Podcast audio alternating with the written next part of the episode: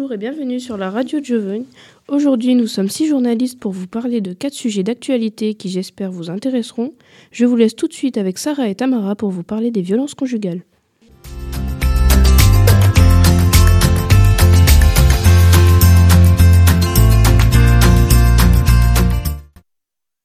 Bonjour à tous. Un homme a été interpellé ce mardi 31 janvier 2023 en flagrant délit de violence conjugale dans le quartier de Saint-Jean d'Ajaccio. À la suite d'un appel émis par un témoin de la scène, la police s'est rendue sur les lieux pour porter secours à la victime et a interpellé un homme de 38 ans.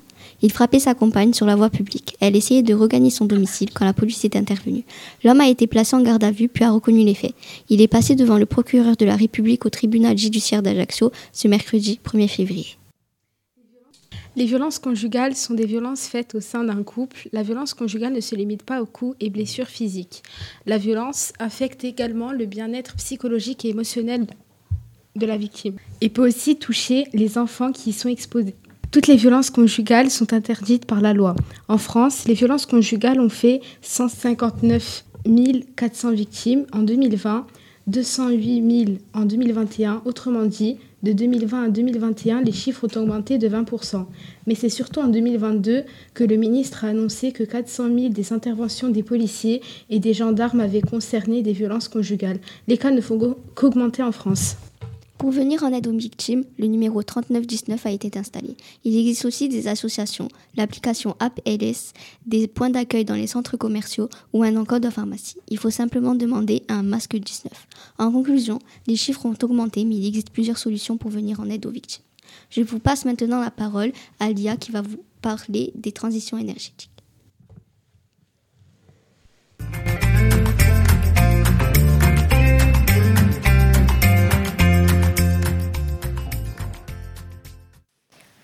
La transition énergétique, c'est le passage d'un système qui repose sur des sources d'énergie fossiles, combustibles constitués de carbone, à un système concentré sur des énergies renouvelables, énergie provenant de sources naturelles. Cela consiste à diminuer la consommation énergétique, diminuer les émissions de gaz à effet de serre, réduire les effets négatifs sur l'environnement. Diverses institutions scientifiques, gouvernementales et ONG, organisations non gouvernementales, ont proposé des scénarios de transition énergétique qui consistent souvent à utiliser des ressources renouvelables. Cela implique de remplacer les énergies combustibles fossiles pour la totalité des activités humaines. Une autre version de cette transition encourage des énergies moins émettrices de gaz à effet de serre sans renoncer à l'énergie nucléaire, comme une réduction de la demande d'énergie en améliorant la performance des bâtiments et des technologies et par un changement des modes de vie. C'est donc aussi une transition comportementale. Voici quelques exemples d'actions concrètes. Rendre les bâtiments et les logements économes en énergie, l'obligation de réaliser des travaux de rénovation énergétique, façade, toiture, comble, donner la priorité aux transports propres, véhicules électriques ou à faible émission, viser un objectif zéro gaspillage, faire des déchets d'aujourd'hui les matériaux de demain, recyclage, monter en puissance sur les énergies renouvelables, l'éolien, la méthanisation, l'hydroélectricité et les panneaux solaires. Aujourd'hui, le modèle utilisé en France n'est pas durable. Il est donc nécessaire d'engager une transition énergétique. Cela va demander un effort très important à tous, mais cela nous rendra service ainsi qu'à la planète. Je laisse la parole à Léna qui va vous parler d'une nouvelle ligne aérienne entre la Corse et l'Italie.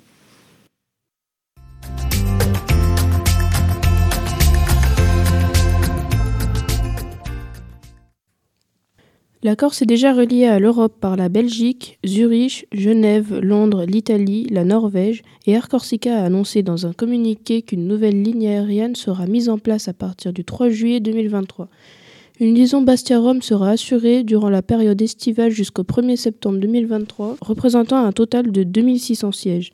Un projet qui fait suite au succès de la ligne Ajaccio-Rome, ouverte l'été dernier, explique la compagnie en précisant que les horaires de milieu de journée au départ et à destination de la Corse favoriseront les correspondances via l'aéroport Rome-Fiumicino. Cet aéroport est un HUB, une plateforme de correspondance aéroportuaire majeure qui s'ouvre vers des destinations du bassin méditerranéen et vers les USA et l'Amérique. Les vols seront réalisés les lundis et vendredis du 3 juillet au 1er septembre 2023. Le départ de Bastia sera à 15h05 et l'arrivée à Rome à 16h. Le départ de Rome sera à 13h40 et l'arrivée à Bastia à 14h35. Le prix d'appel sera de 99 euros TTC pour l'aller simple, comprenant l'emport gratuit d'un bagage en soute de 23 kg. Ceci est très pratique pour les Italiens qui veulent visiter la Corse.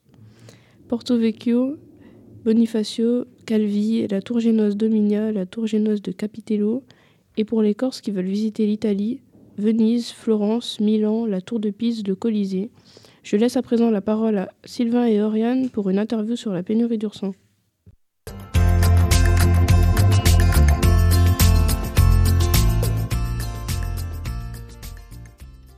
Qu'est-ce qu'un oursin? L'oursin est un animal marin à carapace calcaire couverte de piquants. Ses glandes reproductrices sont comestibles, ses amateurs apprécient justement leur goût.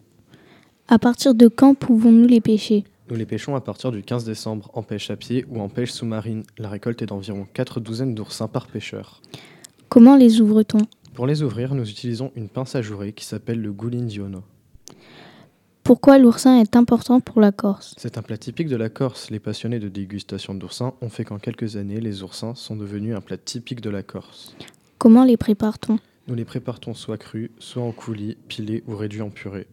Pourquoi y a-t-il cette pénurie d'oursins? Depuis que la saison a commencé, on a remarqué que les attentes des consommateurs ne pourront pas être remplies. La pénurie est principalement causée par des coups de chaud et des coups de la mer. Les oursins ont été repoussés loin de la plage, mais la situation évoluera certainement, donc la situation est à suivre.